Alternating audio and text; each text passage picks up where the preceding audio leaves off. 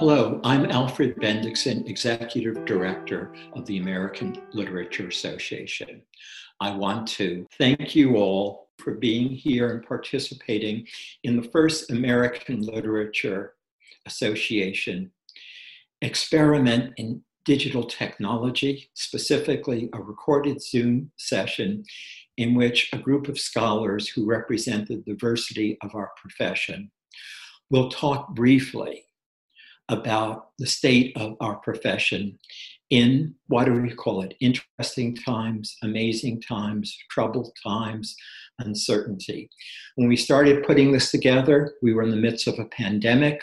By the time we reached this point, we not only have the pandemic to deal with, but serious and significant demonstrations for social justice and political justice, uh, all sparked by the murder of George Floyd. And that. And these are very uh, challenging, provocative, and um, sometimes exciting times. I'm going to speak briefly in my capacity as uh, Executive Director of the American Literature Association. And I want to note uh, some of the issues raised for the future of all academic conferences and scholarly meetings. Um, as a teacher, I'm co- moving towards the end of my career. I'm retired twice. I'm an emeritus professor at both Cal State Los Angeles and Texas A and M. I've been currently enjoying the sixth of what will be a seven-year term at uh, Princeton University, where I've been teaching American literature and science fiction and graphic narrative and having a very good time in the world of the privilege. And privilege is nice. Um, in spite of that, I've had some of the same, same anxieties dealing with Zoom teaching as you have. And the major issue for me in the face, in terms of the question were raised, is that we live in an age of uncertainty. I will not know for another month or so whether I'll be teaching online or in normal classrooms uh, when we return to classes at Princeton September. And frankly, not knowing is hard, and not knowing about many things is the new normal and is likely to be for a long, long time. Even before the pandemic, even before everything else is going on, the study of the humanities was imperiled. Enrollments were dropping nationwide. There were difficulties and challenges um, that we need to face. The pandemic added new problems to the way, and part of it was a difficulty of planning. The American Literature Association sponsors a couple of short, smaller uh, symposia each year. We had one in February. I returned from it, um, and uh, we were had done the planning for our May uh, symposium. Uh, conference, a large conference expecting about a thousand people. And we spent months not knowing whether that would be possible to hold. When we reached the point when it was clear that we couldn't hold it, I called the hotel in early March and said, we just can't do this. I'd been in contact with them before about the situation. And their response was, well, you owe us a cancellation fee, which, by the way, was a little bit over a quarter of a million dollars, which, by the way, I'm personally liable for. Um, and what uh, ha- ha- what you need to know is that was it was partly really a ploy to get us to reschedule the conference with them as soon as possible and maintain context. They did not agree to a cancellation until the state of California basically told them to close down. So on May twentieth, we announced the cancellation of the contract. We are still waiting several months later for them to return our ten thousand dollars deposit. I'm that it's, the check will be in the mail soon. I've been told that for a while. The ongoing problems in the next year or so have to do with the nature of conferences and whether conferences will be possible if travel is not possible. And travel has been difficult anyway. It's not clear if people will be able to travel safely and securely for a while. I know that conferences involve meeting spaces which makes social distancing difficult or impossible. And conferences also can involve uh, other issues. We might be able to find rooms big enough for people out. But part of a conference is also the social gatherings and receptions. And a lot of important work gets done over discussions over meals, over coffee, sometimes over a drink in, in a bar or at a restaurant. Those events seem unlikely. What we've learned, and it took me twenty years to learn that, is in our smaller conferences, the best way to do a meal is a buffet. It's also much more expensive than a plate at dinner, but it really was the best way to do it. Buffets are likely to disappear from all restaurants in America in the next couple of years and that. And they won't be replaced by plated lunches at conference. The only way to provide food at a conference safely right now, it looks like, will be a boxed lunch, which people gather and then move into spreaded areas and eat. That's not the same thing. That's not a cordial dinner or bringing togethers. Keynotes will be harder. Um, featured readings, where we used to have, bring in several hundred people to hear some rather remarkable uh, writers and scholars uh, speak, all of that will be difficult. We have smaller conferences scheduled in Santa Fe in October, in uh, Washington, D C in early February, and Savannah in late February. I don't know if any of them will be held. I don't know what kinds of problems I will have in dealing with the hotel. In May, we will do our large conference again in Boston, which we've returned to for a number of years. I'm hopeful we will be able to do that conference. I'm not sure what it will look like. And these areas of uncertainty and this kind of academic world in which the kind of social intellectual gatherings can be important to scholars at every level of their uh, career is a significant issue. I want to end with one other issue. The nice people in uh, Savannah have guidelines for how to do a conference. One of the things is you don't invite anyone over the age of sixty because they are somewhat imperiled or at risk. That includes myself, maybe a couple other people in this group and that, but there is that, that uh, if that is a real issue, then it's a real issue. Um, we're dealing with a number of questions, and one of the questions for me is, what will the American Literature Association do over the next couple of years until we know what we can do? And what kind of normal will we create in the short term? Thank you all. I'm going to now turn this over to our second speaker, Hubert Cook of Connecticut College. Hubert, the floor is yours. Hello, um, I'm Hubert Cook. I'm an assistant professor at Connecticut College. I just finished um, my uh, second year of teaching.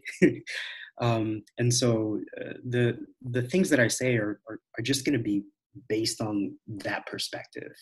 Um, so um, you know, thank you for this invitation to think through um, what really is an excruciating history. Um, we're witnessing how a pandemic has abruptly felled persons and disrupted daily life. We're seeing how the pandemic has disproportionately affected poor communities, and how it has disproportionately affected communities of color. We're also seeing how the extrajudicial killing of George Floyd, whom a police officer asphyxiated as others officers stood by, has led to uh, a, a, has led people to rise up across the country to demand justice. Um, these events have also cast in high relief the need to confront the systemic anti-Black logic that sees Black life as insurgent. Um, what this pandemic has brought forward is how these moments are not new, but how they are a pinpoint node in a larger history. I found myself, for instance, thinking about Ida B. Wells during this, uh, during this pandemic, not only because she was just posthumously awarded the Pulitzer last month for her reports of U S lynching, but because she had experience with pandemics. Um, Wells was born in eighteen sixty-three to two parents whom someone had enslaved. her parents would live through enslavement, only to lose their lives to the pandemic that struck their town in the late eighteen hundreds, yellow fever. Um, Wells, sixteen at the time, would pretend that she was older in order to secure a teaching job that she would use to keep her family together and to support her siblings. And I've just thought of um, my students who've gone back home and have um, just been, uh, had, had to deal with uh, the responsibilities of being back. Um, and we now know that yellow fever, for instance, was used as a justification for enslavement.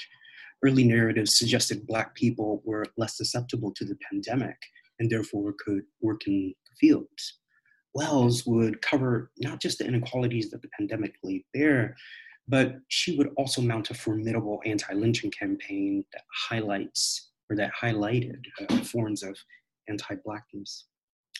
I, I think of her and um, this need to return to narratives that expose um, a, a type of larger embeddedness in history um, for a current moment.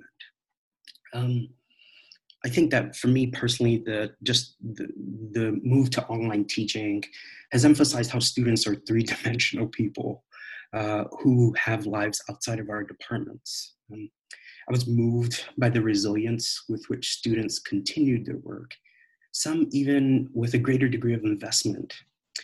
In the spring, I was teaching an upper-level English and Africana seminar called Of How It Feels to Be Black. The idea was for us to place the recent explosion of literary and cultural criticism that attends to the use of feelings, emotions, affects, and sentience in literature in conversation with the work of Black authors who have long demonstrated an investment in representing what it feels like to be a Black person in the Americas. It's a class that met twice a week. Um, and when we went online, students shared how they had returned to being the caretakers in their homes of siblings and sometimes elderly relatives. Others shared how a parent had lost employment and that they were now working part-time to help make uh, ends meet. I decided to continue the class with one synchronous weekly meeting and one asynchronous weekly meeting, wherein students met in smaller groups to continue the work um, of the class guided by discussion questions. And my hope was that um, the reworked schedule would allow more flexibility. So I'm also thinking about how our how our classes um, will change in the wake of this. For their final projects, I give students the option to produce a creative piece, song, dance, poetry, that engaged with the course's text, for which they also wrote an accompanying critical explanation of that work. One student, uh, for instance, took poems from poet Cameron Awkward Rich's twenty nineteen collection, Dispatch, a collection that seems to think through the paradox of loving a world that um, in part wants to kill you. She interviewed essential workers in her family. She presented an awkward, rich poem to her family, and then she asked them to respond. Um, one of the family members she interviewed works in a hospital, and his job is to bring meals to his patients. He shared that, unlike the doctors and nurses who worked at the hospital, he, despite Uh, taken on similar risk, was not made to feel essential.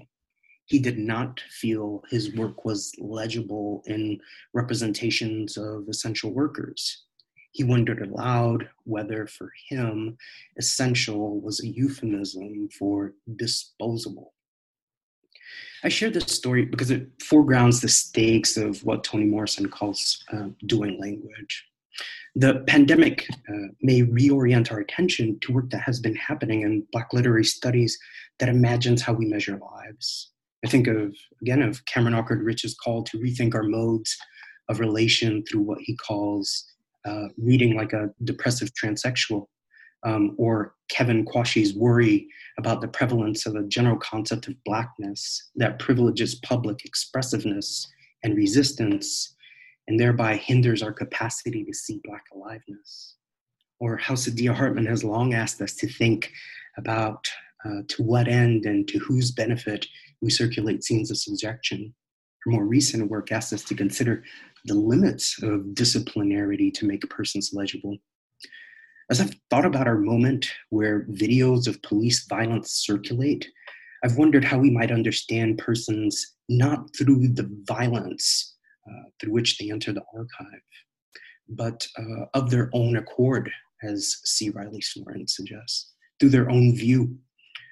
Hartman also wrestled with this issue in Venus in Two Acts. Um, I'm really thinking about what are the ethical practices that we need to mount uh, around representation, around circulation. I found myself thinking about Sammy Schock's work as it offers us a Black poetics, world-making futurity, or Derek Spires' work thinking through the ethical, relational forms of neighborliness he finds in Absalom Jones's and Richard Allen's account of the seventeen eighty-three Yellow Fever pandemic in Philadelphia. Spires urges, urges us to rethink citizenship not as a common identity, but as a common set of practices.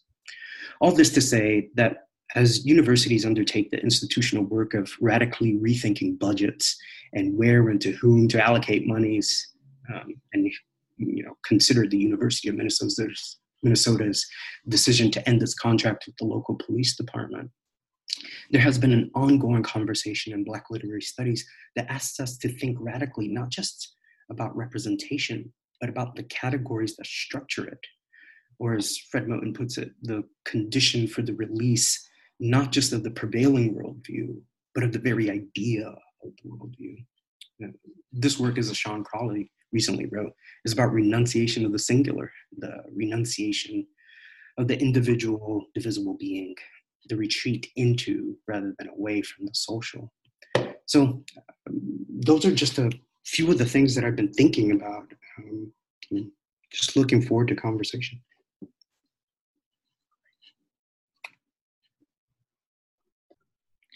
Thank you, Hubert. And our next speaker is Kirk Kermit of Troy University. Kirk, take it away. Thank you.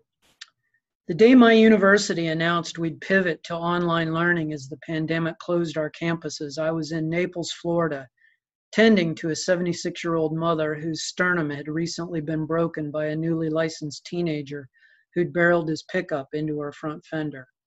I've been doing my best to enjoy my spring break, to get away from chair responsibilities and midterm grading, but suddenly as texts and emails began to pour in from faculty, I felt the panic of being far from home, a new sensation for me. I was suddenly sensitive to the vulnerability of mobility after years of admittedly privileged traveling. Would there be gas shortages? Would the state borders stay open? Would a random encounter grabbing a sandwich at some roadside stop and shop put my companion and I at risk? In the week that followed, the fragility of motion gave way to a heavier, more claustrophobic anxiety. As department chair, I was required to remain available online during work hours, but to come into the office only twice a week for three hours a shift, alternating with my secretary. In the five years since I had been transferred from Troy University's downtown Montgomery Night School to its main campus in rural Pike County, I don't think I'd spent much time at home other than to sleep or to shower. I spent most of my weekdays commuting to work, dashing back up Highway two thirty-one to catch a yoga class, meeting friends for a drink, or attending some kind of reading or recital.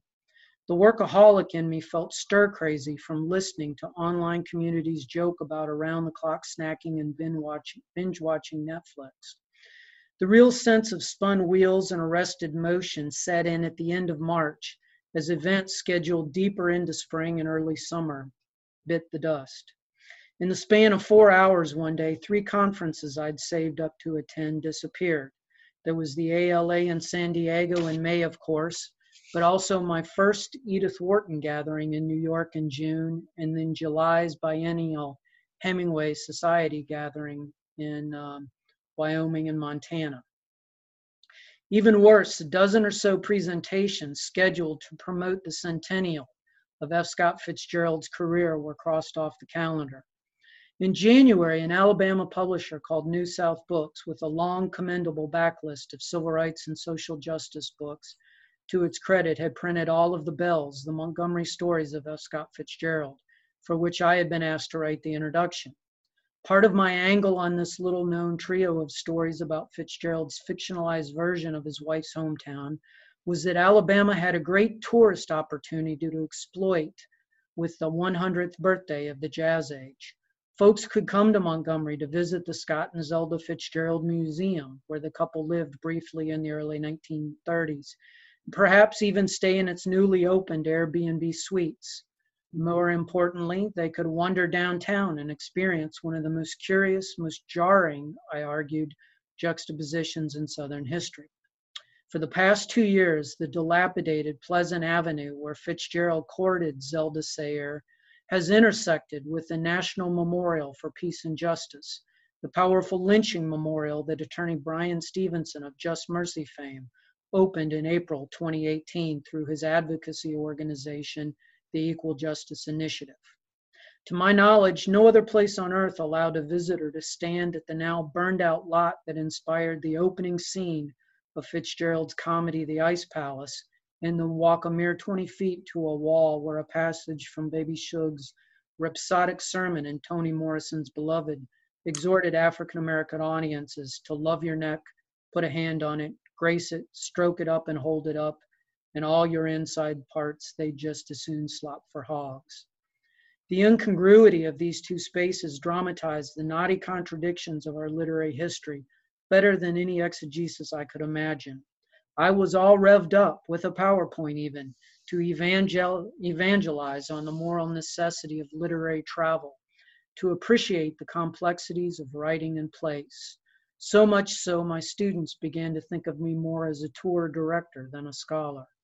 What few events were salvaged were now performed on my back porch, staring at a laptop precariously perched on my knees. I was afraid to move, scared to spill the machine. All of which is my way of saying that while literary travel seemed like an adventure I felt I'd earned after nearly thirty years of teaching at the same institution, it's now hard, only three months later, to picture it without thinking of it as an indulgence, a selfish risk. And frankly, that worries me about the place of the arts in American daily life. Not our lives necessarily as teachers dedicated to this content, but in the lives of communities from which literature and related folk arts spring. As a sign of my preoccupation with literary tourism, I have for the past few years attempted to retool our English capstone into a course on arts management, built mostly around the history of Arthur Holmes. One week we study how the Zora Neale Hurston National Museum of Fine Arts in Eatonville, Florida, began as a community effort to prevent the state from expanded, expanding Kennedy Boulevard into an Orlando-bound freeway that would irrevocably alter this first Black-governed municipality in the country, only discover in their success in establishing the town as a destination with a world-class festival, the forces behind Hurston tourism had accomplished exactly that. Or we study how Red Cloud, Nebraska, has essentially bet the farm of its economic development on Willa-Cather tourism with an ambitious redevelopment plan that presumes inex- inexhaustible interest in my Antonia. My hope in assigning these case studies was to assure our majors that literature has value outside of the classroom, and that careers in arts management can be rewarding and creative. But even with states reopening this past month, arts programming seems far slower than most industries and fields to herald the return to normalcy. Just yesterday, it was announced that the Southern Festival of Books, the Deep South's premier publishing trade show held annually in Nashville, would this October take place online. I'll travel all the way to my back porch to attend. We're a long way from understanding how the pandemic has changed travel in general, never mind the sort of pilgrimages we in literary studies have taken for granted since conferencing became a mainstay of the profession. Making concrete plans seems like a pipe dream, and even imagining hopping in the car for a day trip to the Margaret Mitchell House in Atlanta or Flannery O'Connor's Milledgeville seems freighted with consequences. As I write this today, Montgomery County, Alabama, where I and two hundred twenty-five thousand others live, has surpassed the number of COVID nineteen cases in Jefferson County and Birmingham, which triple our population. In the past twenty-one days, my modest seven thousand student campus has reported twenty-three positive cases after having skated through March and April with only two. Not surprisingly, in this reddest of red states, I see few masks when I step outside. The bar where my fellow faculty senate members used to happy hour keeps sending me emails, taking it personally, appears that I've yet to come back. It feels as if the definition of limbo is when one is afraid to make a move for fear of stirring the air. I've lost track of the number of times I've cracked the same joke about the twenty-first century's roaring twenties skipping straight over the Jazz Age redux to the new Great Depression. And in the meantime, and in the between time, we wait and wait and wait. Thank you, Kirk. It's my pleasure next to introduce Karen Kilcup of the University of North Carolina, Greensboro. Karen? Thank you, Alfred, for arranging this conversation, and colleagues for joining it. I'm really looking forward to um, some conversation afterwards. I'm Karen Kilcup, as Alfred said, and I teach American literature as well as in the environmental and sustainability studies and women's, gender, and sexuality studies programs at U N C Greensboro. I'm going to uh, telescope in and out between macro and micro perspectives in my remarks, but I want to start by reflecting on leadership in these um, very painful times that I hope will offer us a window for real social transformation. My home institution is a federally designated minority serving institution. Approximately half the current incoming students are students of color, principally African American. U N C Greensboro has been recognized as North Carolina's leader in social mobility, and it's been nationally recognized for having a graduation rate for African American students higher than that of its white students. University leadership has been really central in achieving these accomplishments. Following the horrific murder of George Floyd, our chancellor, Frank Gilliam, sent an eloquent, compassionate, and deeply moving message to the university community, and I want to share some of those remarks with you all. He urged that we solve our problems collaboratively. He explained the connections between long-term systemic inequalities and the ongoing protests before moving to specifics.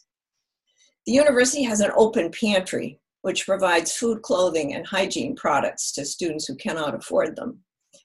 And a disproportionate number of the students who take advantage of that resource are students of color, particularly African Americans.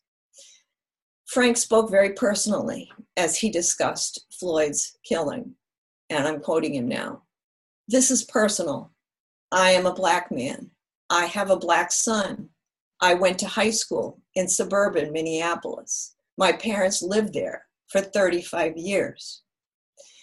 He told us how he was detained by local police in front of his parents' driveway. He worries about his twenty-one-year-old son living in Los Angeles. He expresses his sadness for the Floyd family. And finally, he articulates his anger and ends by proposing important questions. Are we willing to buy into the notion that we have a shared fate, regardless of race, ethnicity, sexual orientation, or party affiliation? Are people willing to change how institutions work in this country so that all people are treated fairly? His concluding remarks suggest optimism and faith, and, and they challenge us to do the necessary hard work to achieve uh, what he envisions as a better tomorrow. Frank's candor and vision is just inspiring to me. Um, they exemplify the kind of leadership that we need in academe, and um, his, his openness, his willingness to be intimate with students, faculty, and staff, I think is quite remarkable. His emphasis on community helps re-energize my sense that our teaching and scholarship really matter. For privileged white faculty like myself, that means rejecting guilt and taking responsibility for learning more and contributing to that better tomorrow. And I think that right now my clearest path to doing that is through teaching and my wonderful students. So I'm going to talk a little bit about the pandemic and how it's um, going to affect me going forward. I'm going to be teaching online in the fall. I did have the option to choose that, which was, was terrific, but it certainly complicated how I proceed and how I'm going to approach our students. Many of our mostly first generation students will need extraordinary support. Many will be working in frontline jobs with potentially significant exposure to the coronavirus. Virtually all our students, um, even if they uh, study full-time, have at least part-time jobs. Many also have families, and many also commute on top of that. So it's, it's a really complex mix. I'm going to miss the ineffable element of face-to-face connections and the classroom intimacy and the gener generosity and frankness that my students uh, display in sharing their stories and working together. And I'm mourning those connections, I have to say. And I'm um, sorry to get a little emotional here, but um, I'm trying to figure out how I can encourage this classroom environment online.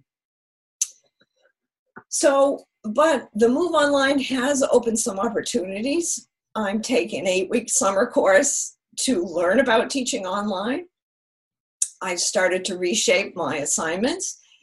I'm teaching uh, both at the graduate and undergraduate level literature and the environment, and I'm reframing my traditional readings by juxtaposing, for example, Walden with contemporary journalism on self-quarantine and loss. I plan to foreground environmental justice as the course theme, and I'm going to include reporting on the murder of George Floyd. We'll look at the Central Park incident with Christian Cooper, as well as Indigenous people's responses, both written and performed, to the Dakota Access Pipeline. Closer to home, we'll consider the environmental injustices endemic to water pollution from North Carolina's hog farming industry and Duke Energy's coal ash contamination of the water supply.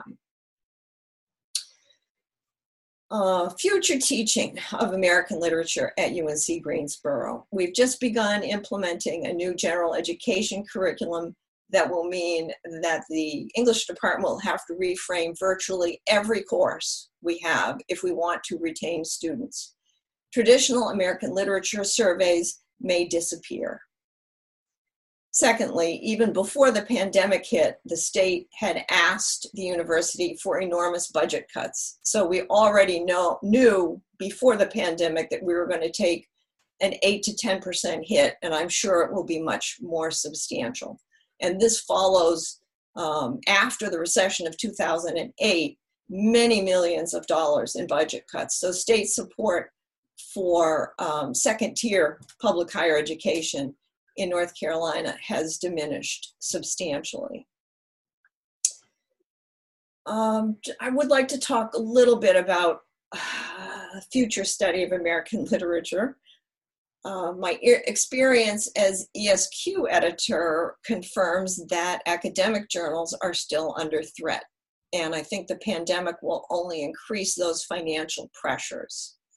On the positive side, the submissions and their quality have been steady, I mean, very, very good. So I encourage my contributors to speak in their scholarship to current issues and to make those connections really explicit. I want to just point to one example. Last year, we published an essay by Gordon Fraser titled Distributed Agency, David Walker's Appeal, Black Readership, and the Politics of Self-Deportation, in which he connected it to the crisis, uh, the border crisis um, uh, with Mexico.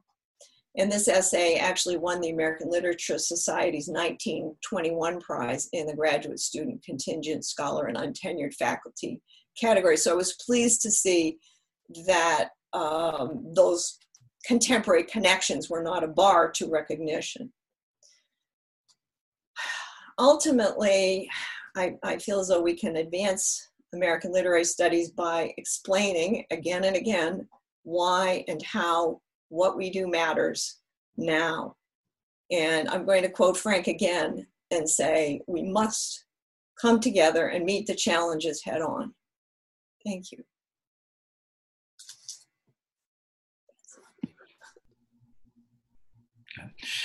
Thank you, Karen.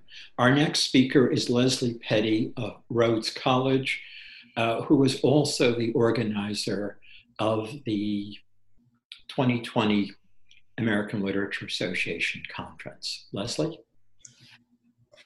Thank you, Alfred. I'm so grateful to you and Kirk for organizing this session today, um, you know, for many reasons, but one reason is that I get to be in touch with some of my dear friends and colleagues that, you know, that I miss seeing in San Diego.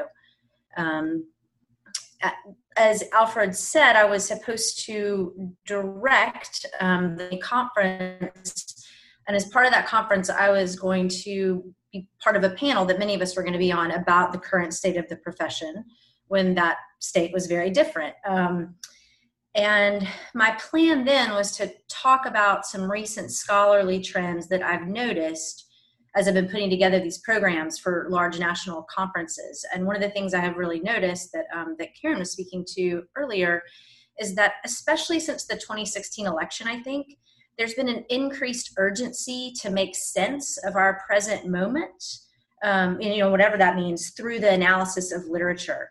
Um, not in any facile attempt to make text relevant, but through thoughtful, original research questions that are opening up familiar text in new ways and making really meaningful connections. Um, and what I'd like to suggest today is that this urgency is bound to intensify in the coming months and years. Given the extraordinary moment we're in, a global pandemic, an economy in free fall, and widespread activism that seems a tipping point for racial justice in this country. Um, but however, I think we would all agree that it's not just the world that has been changed in these months, we have all been changed as well. In the early days of the quarantine, a friend sent me an article from the Chronicle of Higher Education by Aisha S. Ahmad, and the title was, "Why You Should Ignore All That Coronavirus-Inspired Productivity Pressure." And uh, Maud talked a lot about how we would be transformed as scholars and people in the coming months. And her words have really stuck with me. She wrote, quote, "Now more than ever, we must abandon the performative and embrace the authentic. Our essential mental shifts require humility and patience.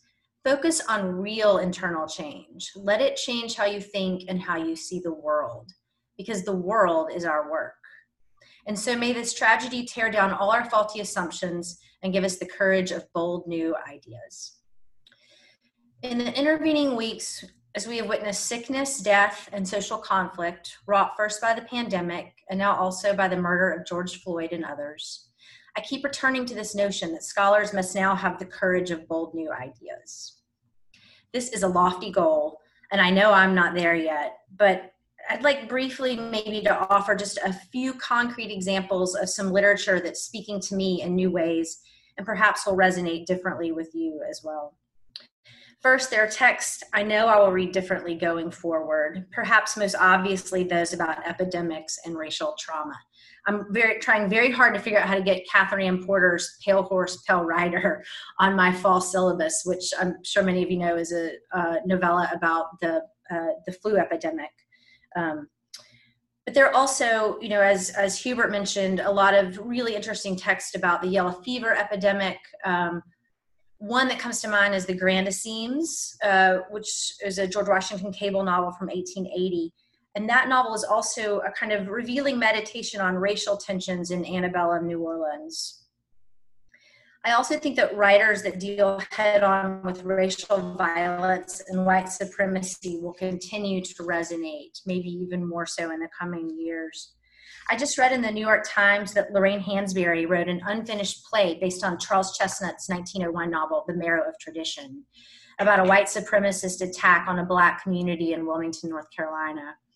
This novel spoke to Hansberry during the civil rights movement, and it's been a great deal to me in recent weeks. Not only was it the last novel that I taught this past semester, but it also, you know, just it, I keep returning to passages again and again. While Chestnut's novel isn't easily classifiable, it has a strong thread of naturalism in it. And now I have to confess to you all that in the past I have often dismissed naturalism because it feels um, too deterministic for me.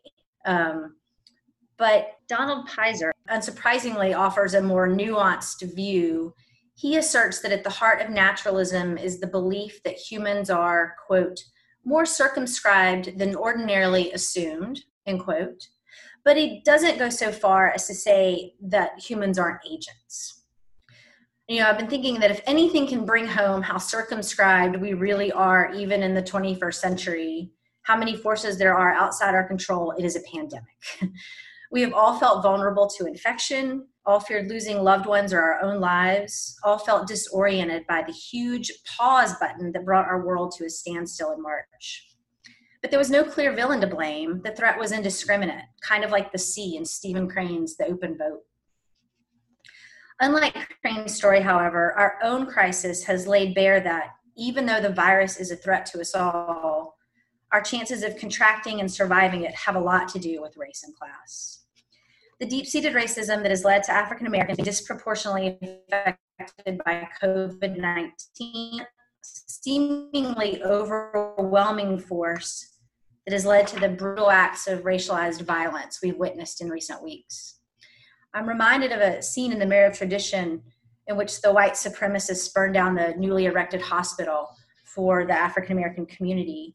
Chestnut describes it like this.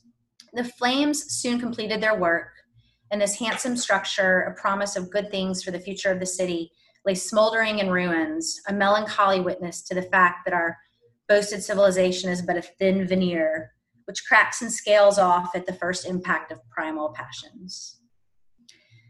Recent events have revealed many fissures in our own boasted civilization, and similar primal passions, the internal counterpart to the overwhelming outside forces, have threatened to be our undoing.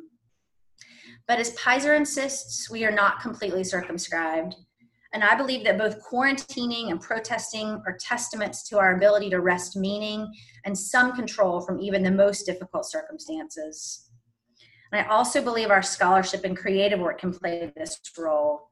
And while I've offered just a few informal thoughts on where my head is, I expect that our field will soon develop in ways we can't even imagine.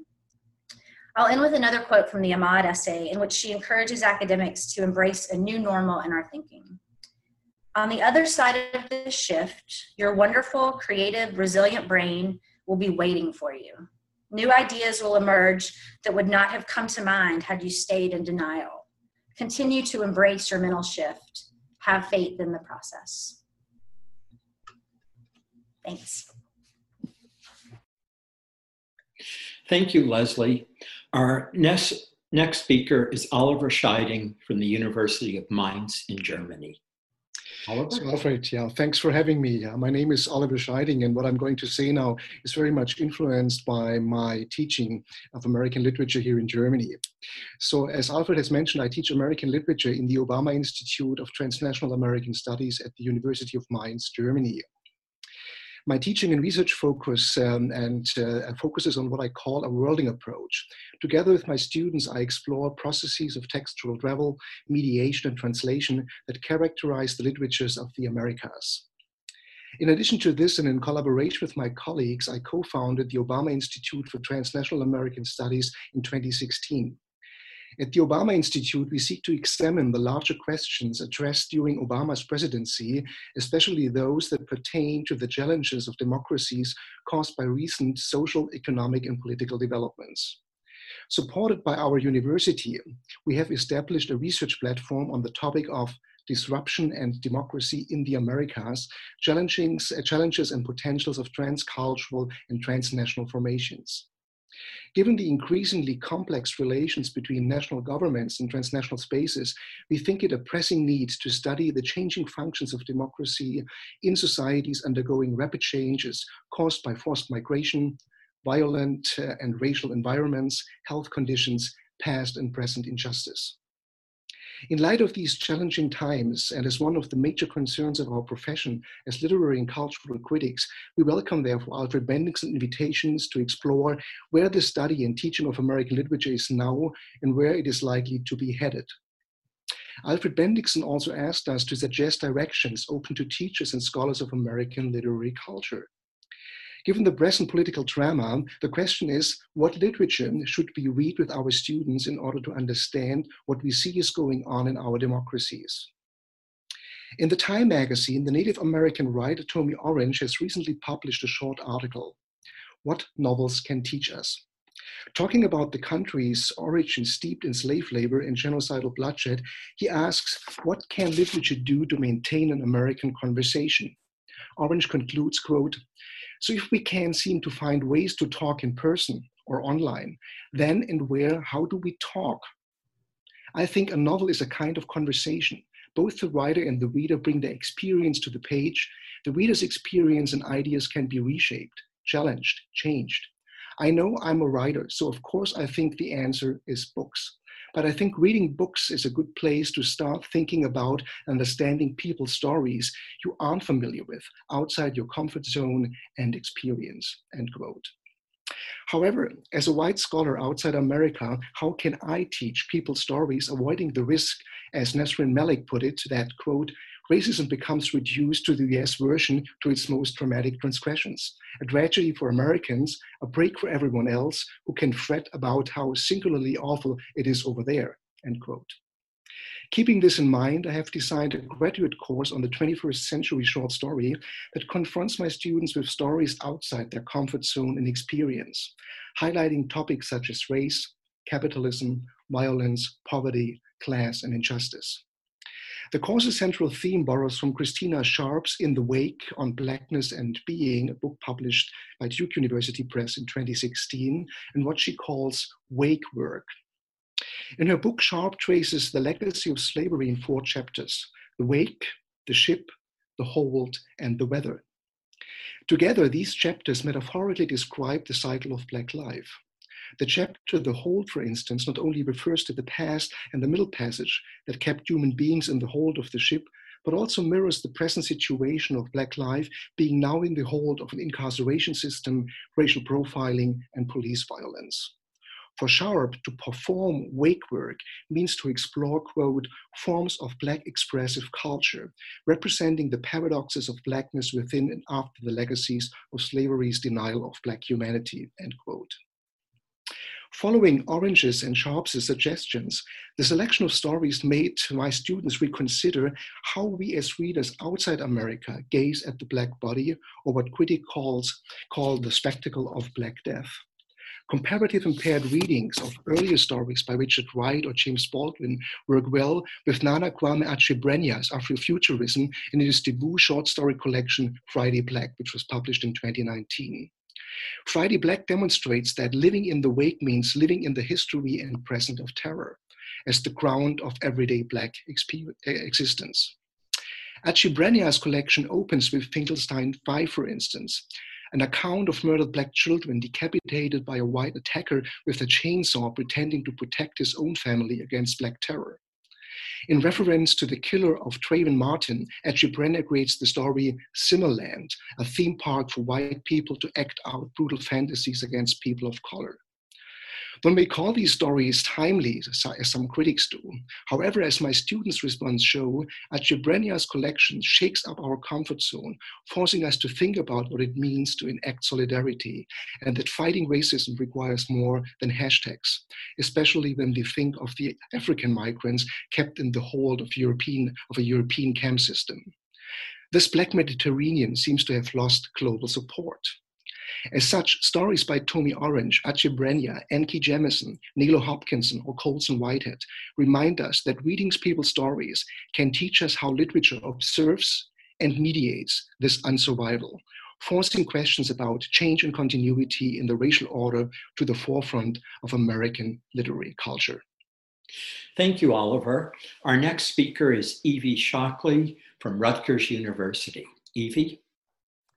Um, thank you. It is a pleasure to be a part of this conversation.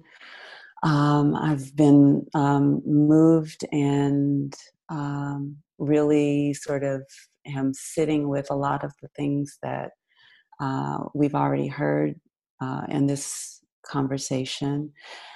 I, I'm struggling a little bit, as I always do, with these kinds of questions um, about what I want to say. Um, as I said to Albert, uh, in the lead up to to the afternoon, um, I was worried that with all the gloom and doom coming in, I would have nothing but uh, gloom and doom to to offer out. Um, and I'll I'll try to to avoid that. But um, where I begin is with the the course that I taught this spring semester. Um, I had planned it um, relatively uh, late in the in the fall, around a an anthology that was newly released, um, revisiting the elegy in the Black Lives Matter era, by uh, edited by Tiffany Austin, Sequoia Maynor, Emily Ruth Rut, uh, Rutters, and Darlene Anita Scott. Um, it's a, a wonderful collection of essays on um, elegies in the African-American tradition, historically and contemporarily, um, interwoven with very contemporary poetry in um, the in the elegy tradition. And I was excited when it came out to think of structuring a course around um, a formal sort of question that also allowed me to um, to to sort of center several discussions on matters that I know matter to my students um, around Black Lives Matter um, and around uh, the larger circumstances of of uh, Black death.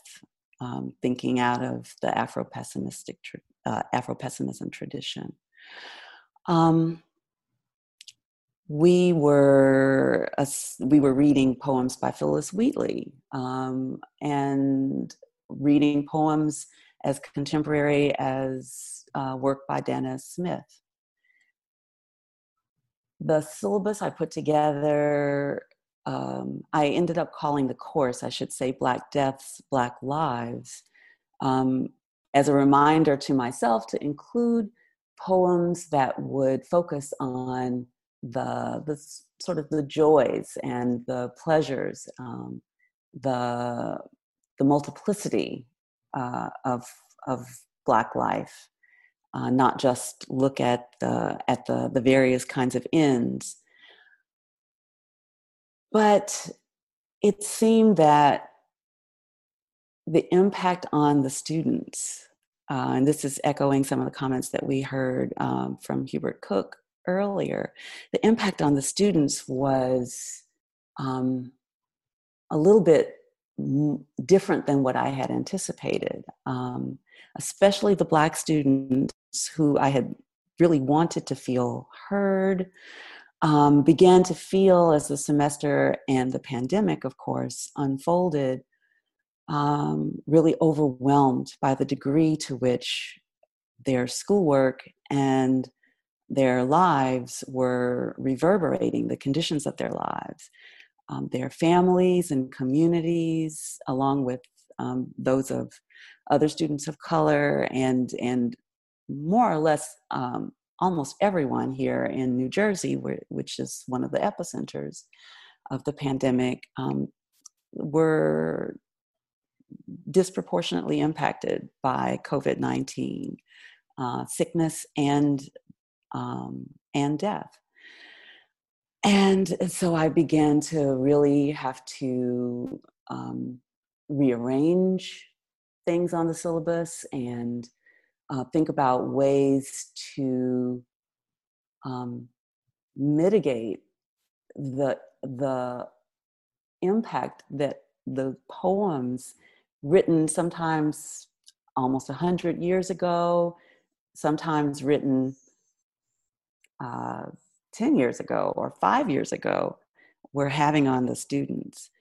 Um, my ability to empathize with them was only increased by the fact that I and, and our department suffered um, the loss of Cheryl Wall, uh, professor of uh, African-American literature.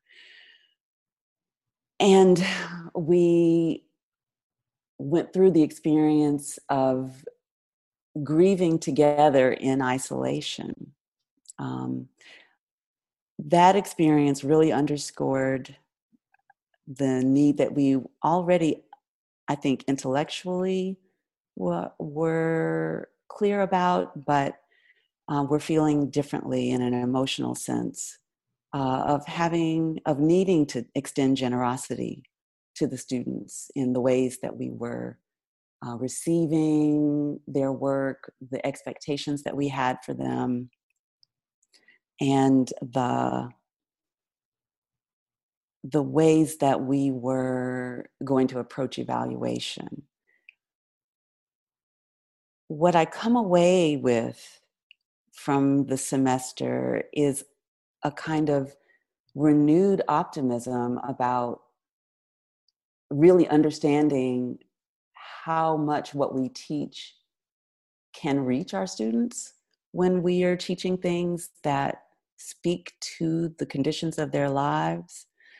Um, but also feeling very clear, I, I, am, I am not teaching in the fall, so I'm not confronting this in a direct sense, but feeling very clear that one of the things that we'll need to think about is how directly we want to teach to the pandemic, to Black Lives Matter, um, and the, the crises that many more of us are feeling even greater in this moment. Um, but for some of our students have been um, very live, very real, and um, only amplified and magnified in this, in this moment. Um, so that trying to find a balance and thread that needle will be uh, one of the one of the challenges that I'll approach differently after this semester than I have in the past. Um, there's a lot more that I might want to try to contribute in the, the conversation after um, the last presentation, but I think I should stop there for now. Thank you. Thank you, Evie. And our next speaker is Candace Wade from the University of California at Santa Barbara. Candace? Thank you, Alfred, always. If not for the pandemic, I would be uh, speaking at the uh, American Literature uh, Symposia, and I would end up with uh, a sheet of books that I needed to read. And so I'm, I'm grateful to the American Literature Association because of the liveliness and because of those moments where people actually fish and cut bait at the meeting. Now here in California, I'm from North Alabama. I'm from the mountains of North Alabama. My current work is called Cannibal Capitalism. It includes Greensboro and the cone factories, uh, as well as uh, Demopolis and the Plan- uh, Plantation Gazette, A K A the Montgomery Advertiser now.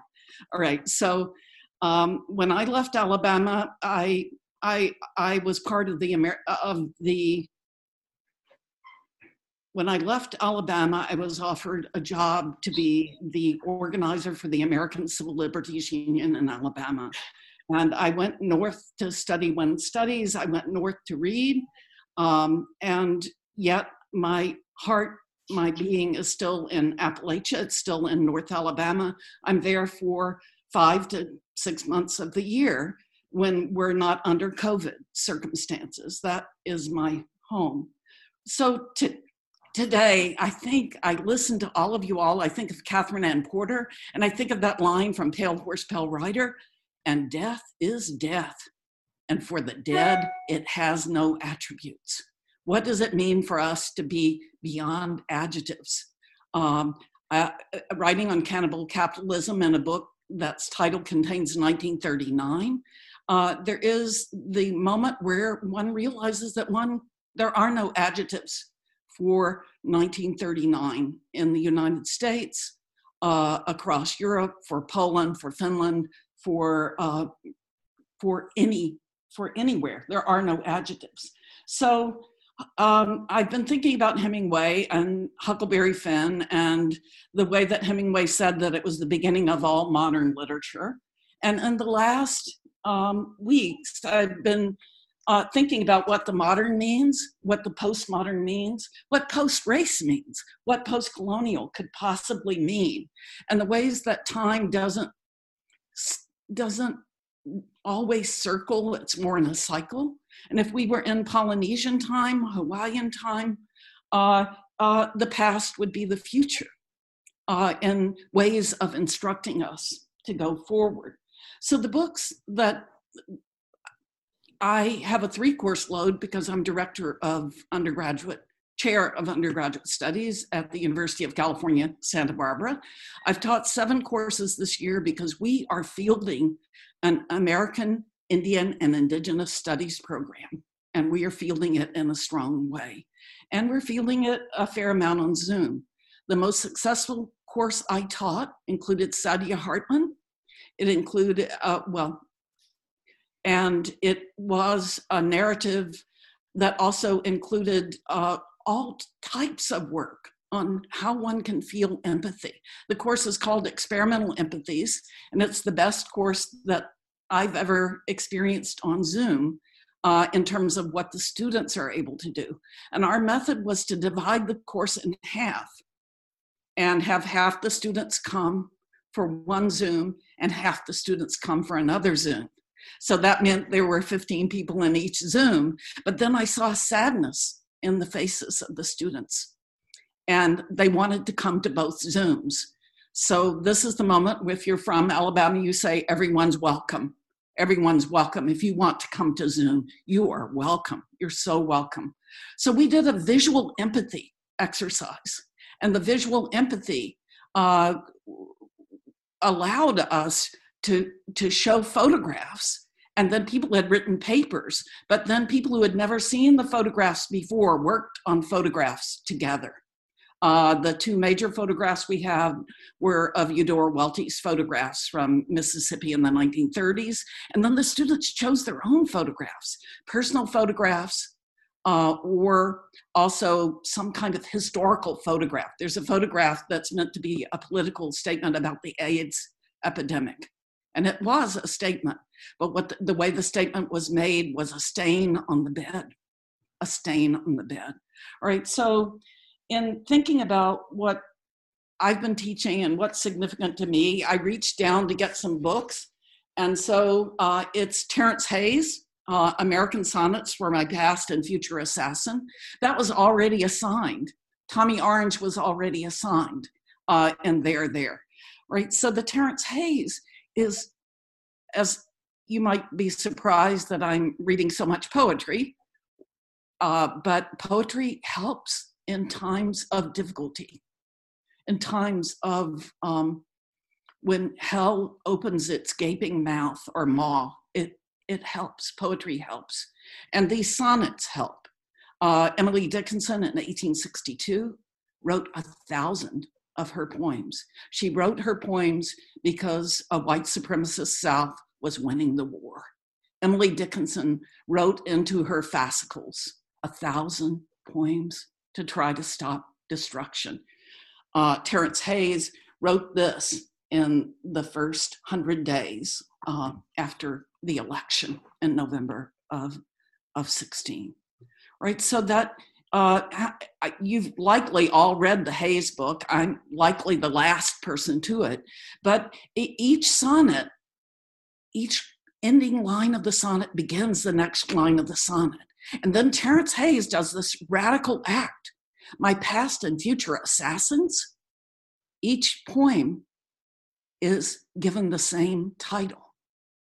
They're all to that, and they name all and everyone. Um, in anticipation of the hell that's always been gaping its mouth open now for us to answer, answer in some way back. What else did Terrence Hayes do?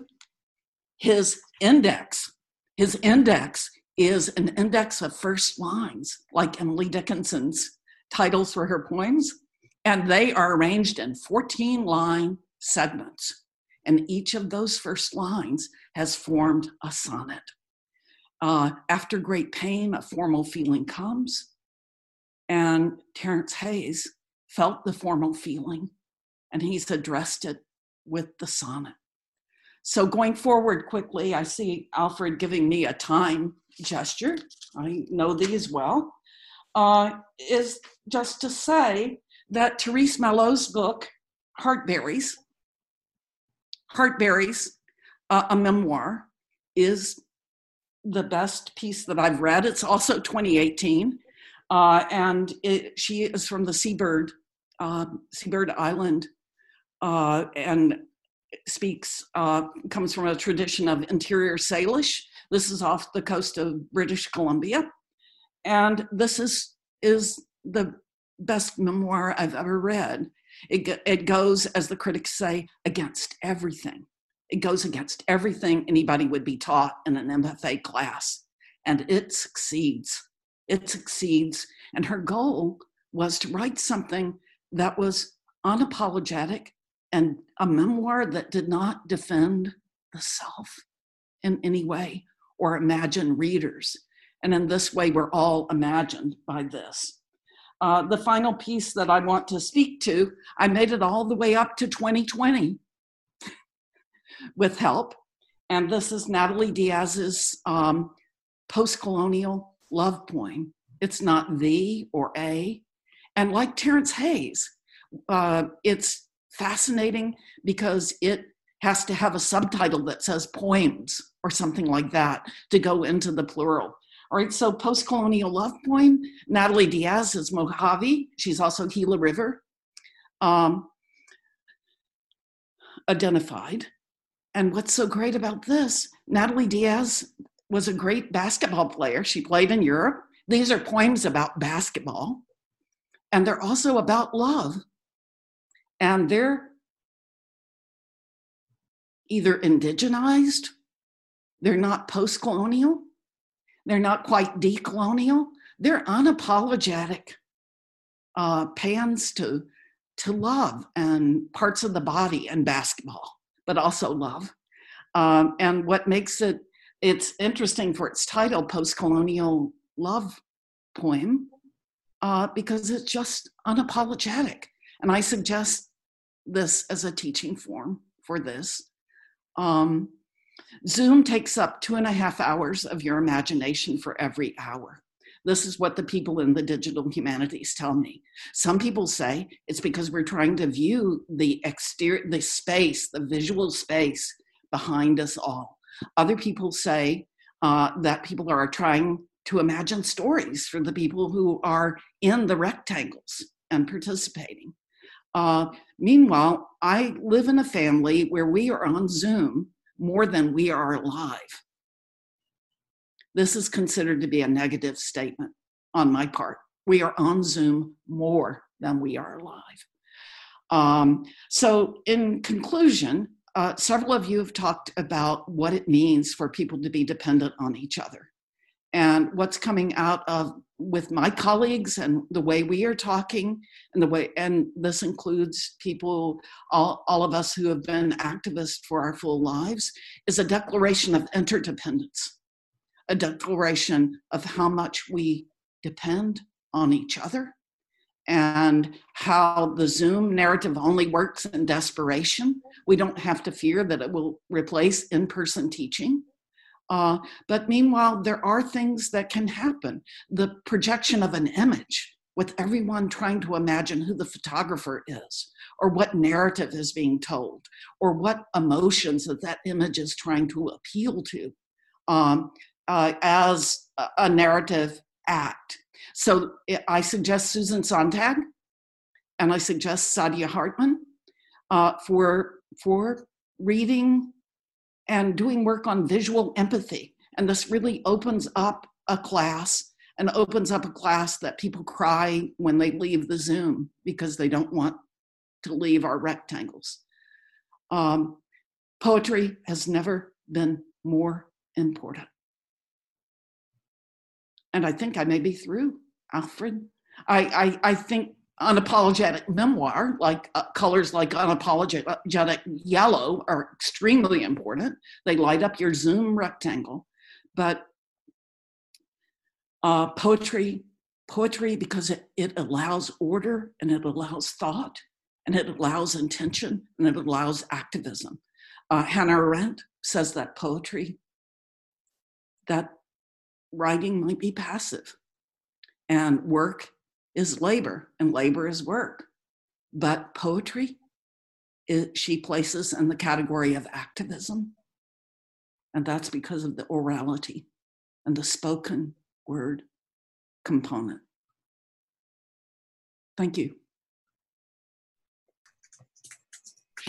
Thank you all. Uh, we've decided as a group to end with some final reflections, and the participants of this panel will mention some observations about uh, the other speakers, and or mention some books that now seem increasingly relevant to the times that we're in and the times we're moving to. I want to begin by observing how happy I am by the deep sense of humanity and compassion and understanding and awareness of community I've heard in each of your talks, and by the deep sense that we are part of a larger, um, co- part of a larger conversation, but part of larger communities, that we have different connections with our students at various moments, but we do have those connections and we've maintained them. And I've learned something from what you've said about um, how you're approaching this world. I want to mention three books to go that I think are now uh, crucial. The first is Victor Laval's Ballad of Black Tom, the major horror novel of the last few years, and I think one of the great novels about the Black Lives Matter movement. It's come out a few years ago. It's a rewriting of one of Lovecraft's worst novels. And, um, and, and it's thoughtful on those treatments. The other two I want to mention uh, that are, are pandemic novels. One is by Justina Ireland, a remarkable African-American uh, writer whose Dread Nation book is about the zombie apocalypse. Only the zombie apocalypse starts during the battles of Gettysburg, because Ireland understands what a civil war means. What happens at the Battle of Gettysburg is the dead troops rise up and they kill their comrades. And it goes on to deal with other issues involved mostly through the words of a young girl whose role in the post-pandemic or ongoing pandemic zombie apocalypse is to go to school to learn how to defend white women from zombies and become a peculiar kind of warrior. It deals with pandemics explicitly, it deals with vaccines, it deals with other things there. And the final book, just to mention briefly, is Ling Ma's recent novel, Severance, one of our most thoughtful science fiction pandemic novels. And what happens there is not the COVID nineteen, but something called the fever. And what happens when the fever comes, and it seems to strike almost everybody, is people fall into a repetitive, repetitive pattern in which they do the most menial parts of their daily life over and over again, whether at home, at work. And they simply, they don't eat or attack or violate other people. They just go into an endless, meaningless Uh, motion of a worthless existence. And it is one of the most remarkable and frightening variations on the pandemic novel. And there are books that are coming out now that help us think of all kinds of issues um, along the way. And it's always good to have something to read. So that's uh, my part, and I will turn this over now to Hubert. Uh, um, one of the things that um, our, our conversation has brought forward to me is just um, the the type of um, the type of uncertainty that we're facing, um, not only with regard to um, what we teach, but how we might teach it. Um, I've been thinking. Uh, uh, I feel that a, a number of the texts that that I teach are already a, a bit of a high wire act, um, and I've I've been wondering what that's like.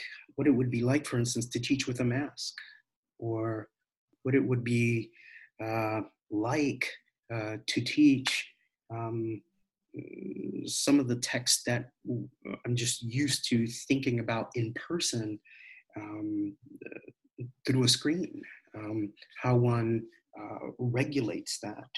Um, and so I kind of, I when, uh, when Evie Shockley mentions the question of how directly do we want to teach the pandemic? Um, or how directly do we want to teach um, Black Lives Matter? I'm also, I'm also thinking about the context um, that we find ourselves in, the, the sort of how uh, we can uh, make that uh, work happen, uh, especially as students just seem to be um, really, uh, really taking the moment in and um, needing um, uh, some texts that help us to uh, think through it. Um, I'm just going to mention a, a text that I've been uh, thinking through, and it, it's a, it's again, it's it's uh, Cameron Walker Rich's collection, uh, Dispatch, uh, which came out at the end of last year, um, and Rich has. Um, Just some beautiful poems um, that um, are, uh, that, you know, with, with titles like Meditations in an Emergency, um, that um, are helping us uh, to think about the moment. I've just found it really, uh, really uh, refreshing, especially because a lot of uh, my work is is based in the late nineteenth, early twentieth century, and so to see um, uh, some. some of the themes of the, the nadir um, uh, reflected in our current moment, but also to see uh, Rich uh, or Awkward Rich um, pushing against um, uh, our, our, our sense of uh, sound images and concepts um, is, is just, um, I, I've, I've just found it really, uh, really powerful. And I've, I've also just found uh, the, the the work, as as its title might suggest, Dispatch. I've, I've just found it urgent. Um, so that's that's the piece I'd, I'd recommend. Thank you. Uh, Kirk? Well, um, I guess the, you know, the observation that I would make, I think that uh, after listening to everybody is, uh, I've probably approached my pedagogy too much as an act of celebration um, in my career, just as a way of sort of, I think, encouraging students to uh, appreciate literature, being in a uh, university where that's not necessarily the, the most uh, prominent program. Uh, but the thing that I've I've really, I think, learned in the past few months in this conversation has has uh, made me aware of is the need to think of pedagogy as a lamentation or as a mourning, and our ability to, um, you know, to express our regrets and express our griefs through our teaching. There's three books that I think have kind of preoccupied me lately.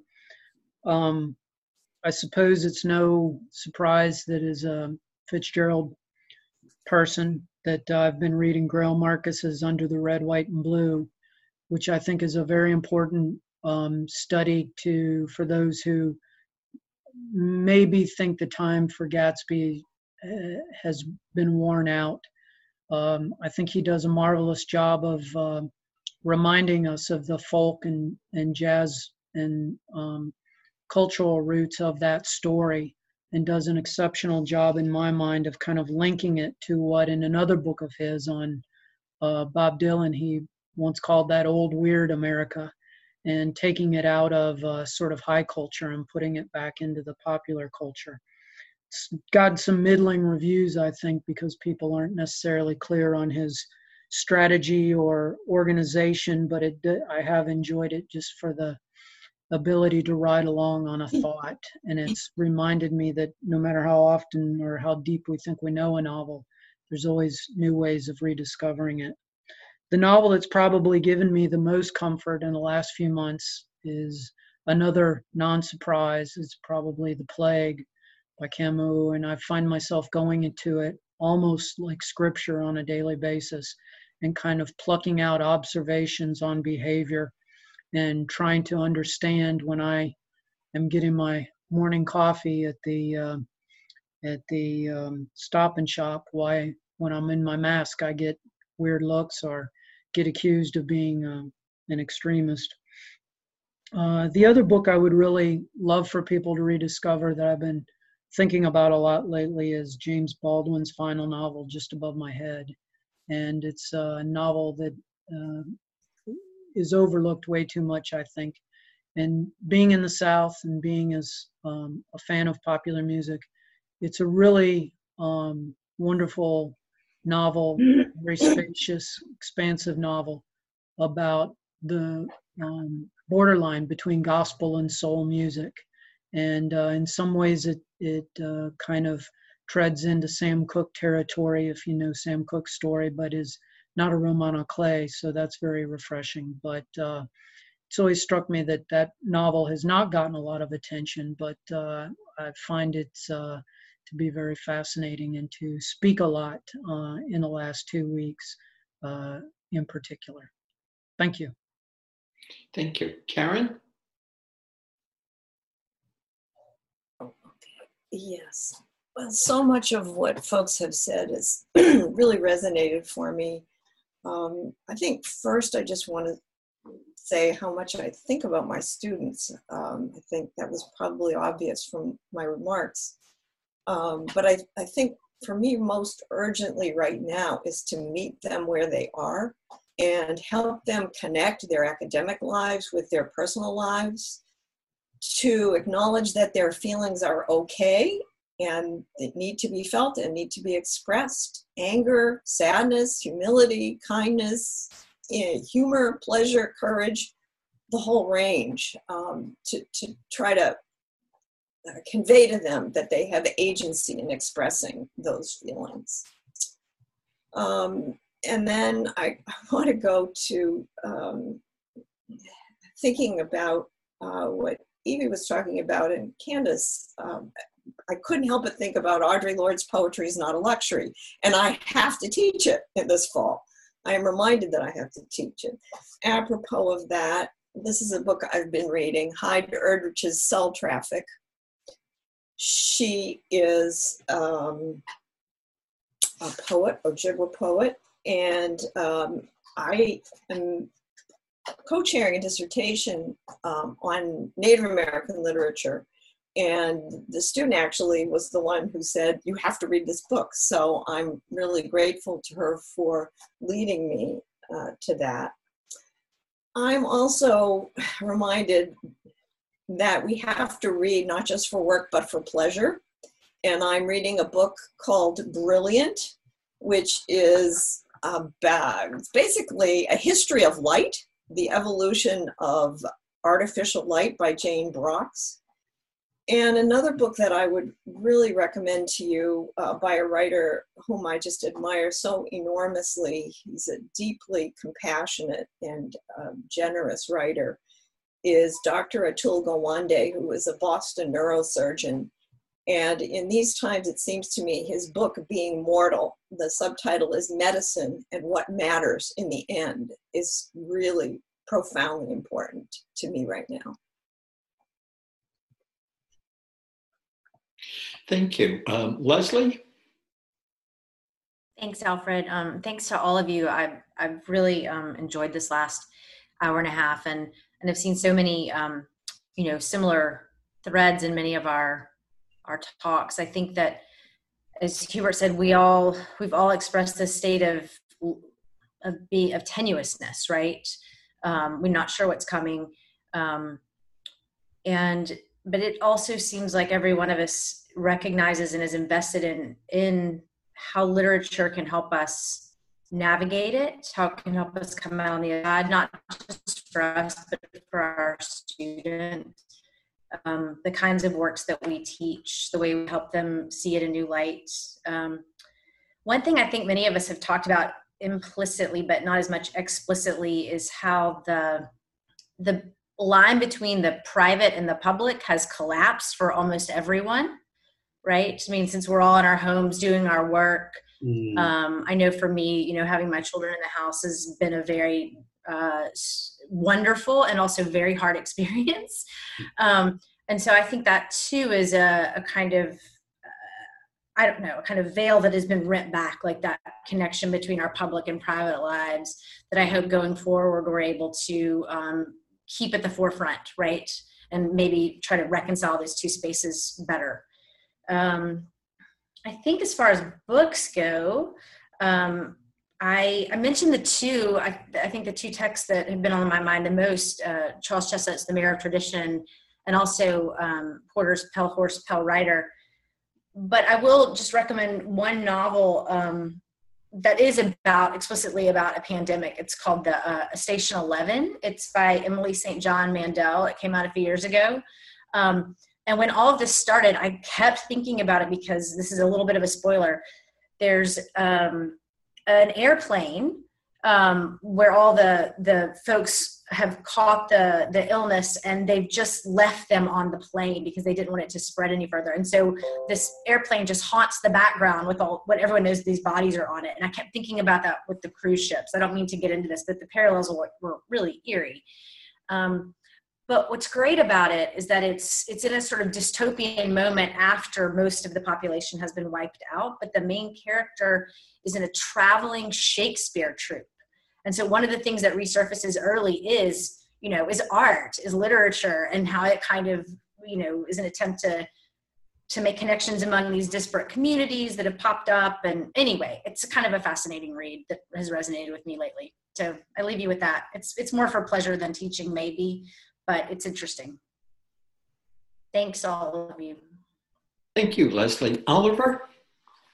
Uh, thank you so much again for all these, you know, wonderful uh, um, comments. Uh, and I take a, a lot, you know, from these conversation.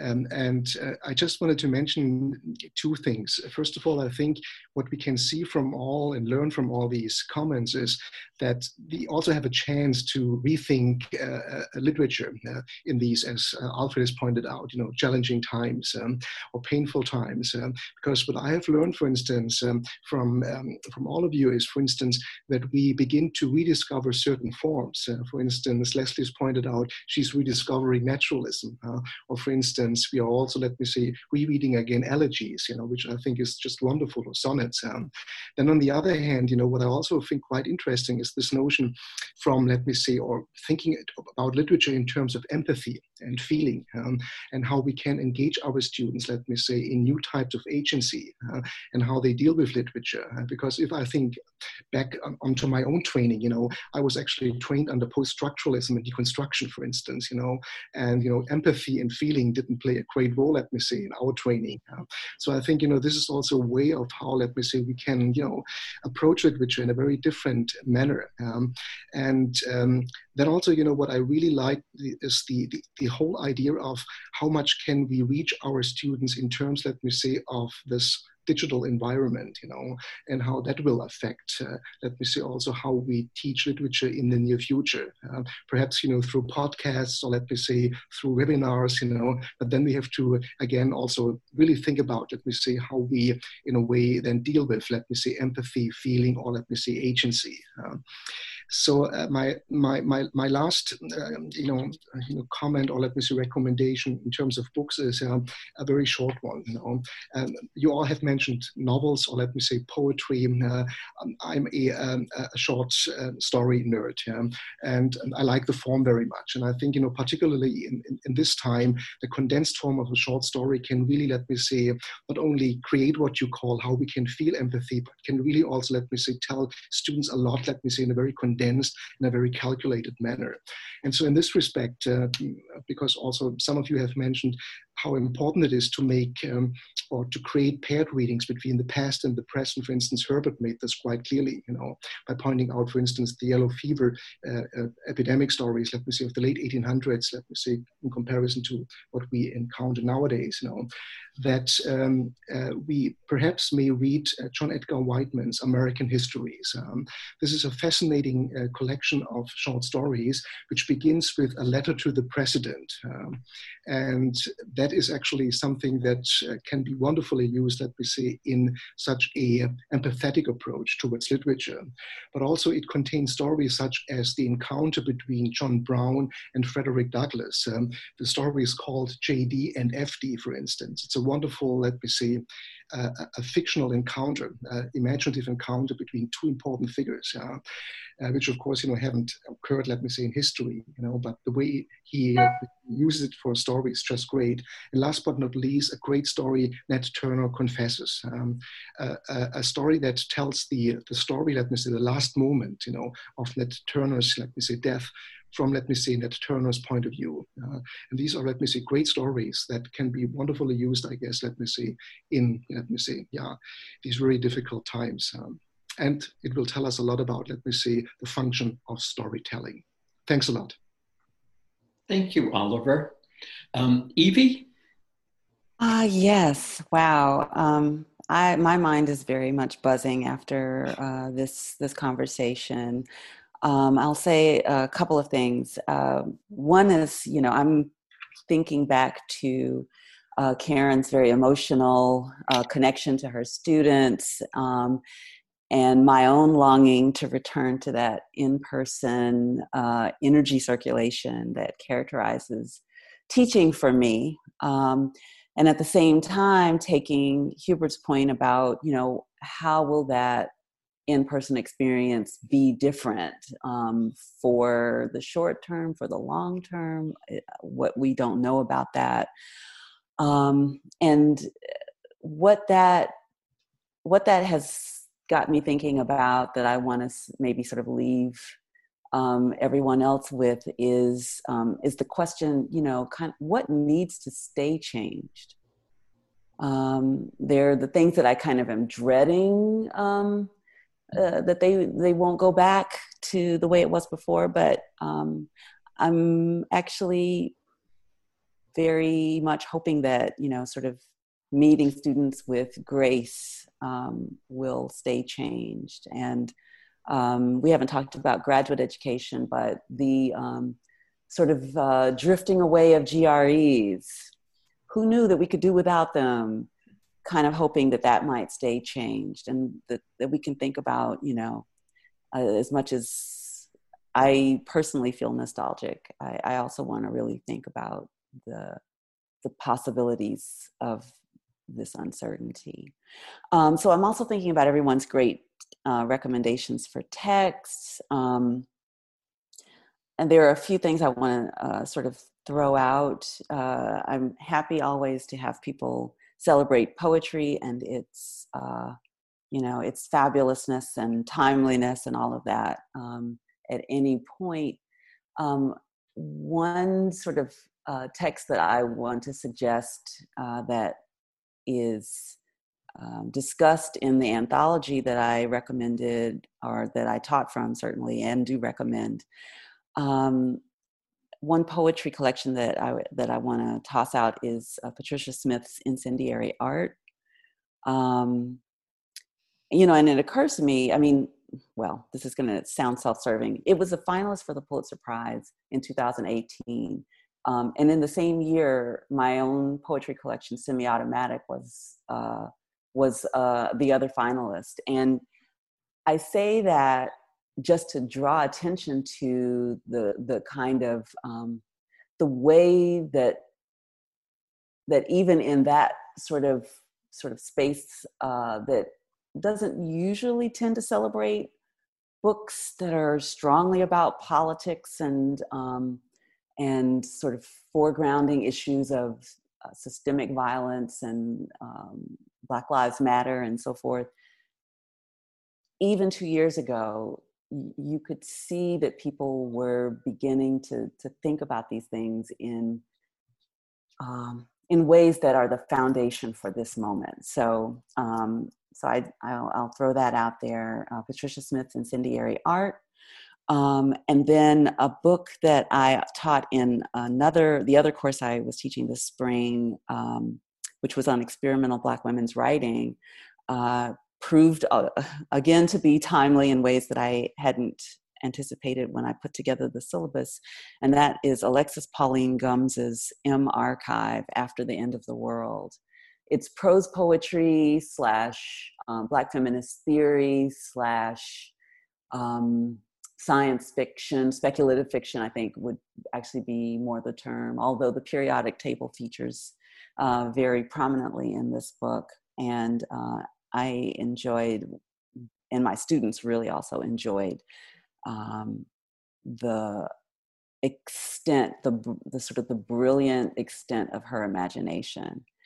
Um, and I, I had been going to uh, suggest the Station eleven novel that, um, uh, oh gosh, yeah, that Leslie um, suggested earlier. But I think what I will end with is, in fact, uh, the recommendation of a nonfiction book, um, Minor Feelings by Kathy Park Hong, uh, because I have, I feel like we've talked a lot about um, African-American literature in this conversation, um, not surprisingly, given uh, the moment, but I have been so mindful and so, you know, frankly horrified by the way that um, anti-Asian American, anti-Asian sentiment has um, been stirred up uh, around the coronavirus.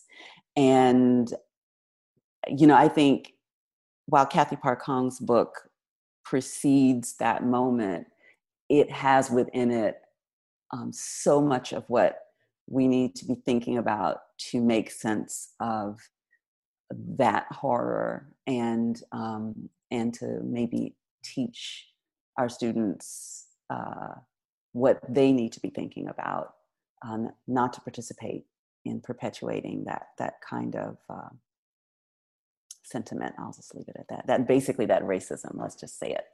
Um, so I'll stop there. Thanks. Thank you, Evie. Candace, would you like to wrap everything up for us and put a bow on it? I don't think I can. Um, I I taught, um, Albert, you'll have to bleep this out or someone will. I taught Susan Laurie Park's fucking A this quarter. It was pre-planned and it it addresses the carceral and uh, and it's in some time that is a continued time that has gone on for a long time, but no specific place. Um, I would like to suggest, I already suggested some books when I was talking, but uh, my colleague, Kay Young, drew my attention to Pride and Prejudice again. And she drew my attention to the moment where Lizzie Bennett puts the letter in her pocket. Right after there's a semicolon and a but.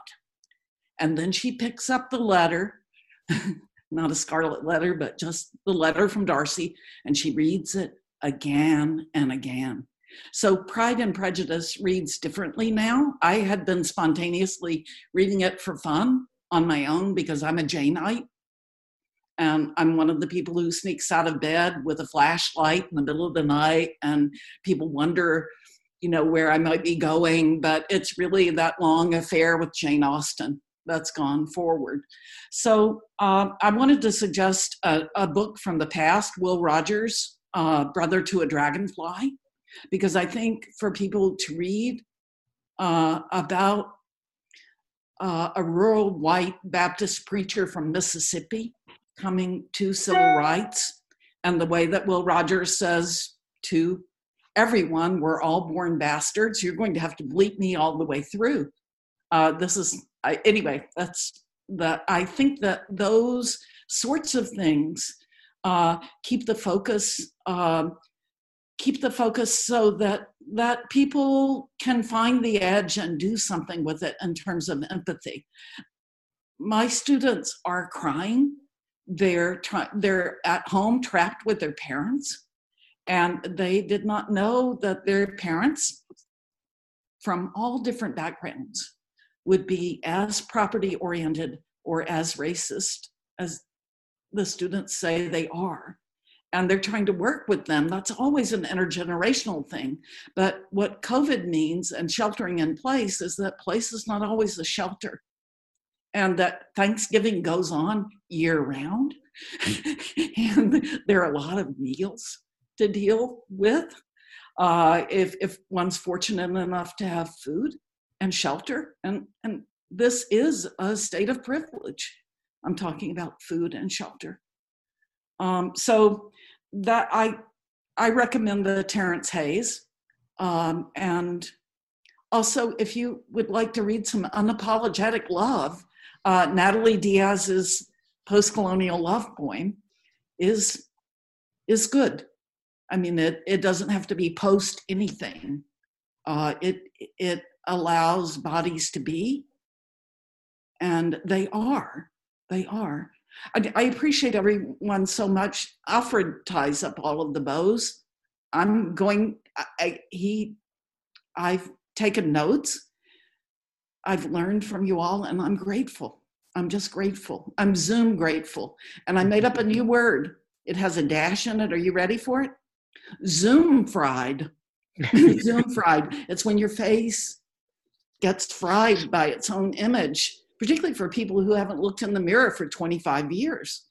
This is a shocking experience uh, of, of being reflected back in some kind of way. So Alfred, tie the bow. I look, I'm looking at you. I'm ready. Okay.